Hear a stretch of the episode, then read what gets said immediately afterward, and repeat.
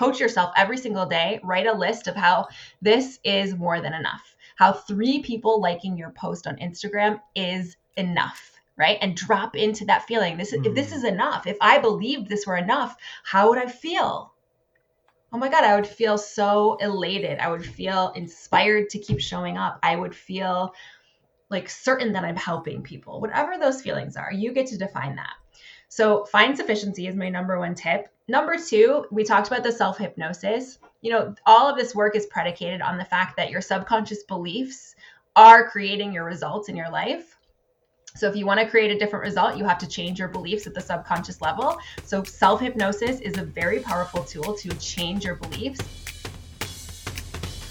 Hey, hey, welcome to the trailer for episode 96 of Entrepreneurs Can Party with Shonda Howard. Shonda is a hypnotherapist and coach who helps people create the life they want by mastering their subconscious. She kindly gave me a one to one session a couple of weeks before the podcast, and the results from the work I've done since have been nothing short of extraordinary. In 2016, Shonda decided she needed to make a shift in her own life. She was in her late 30s, single in New York, dating the same loser over and over again. Those are her words, not mine. And planning to die alone in her apartment with 10 cats.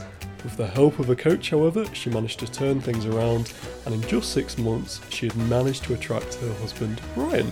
They now have a wonderful boy called Charlie.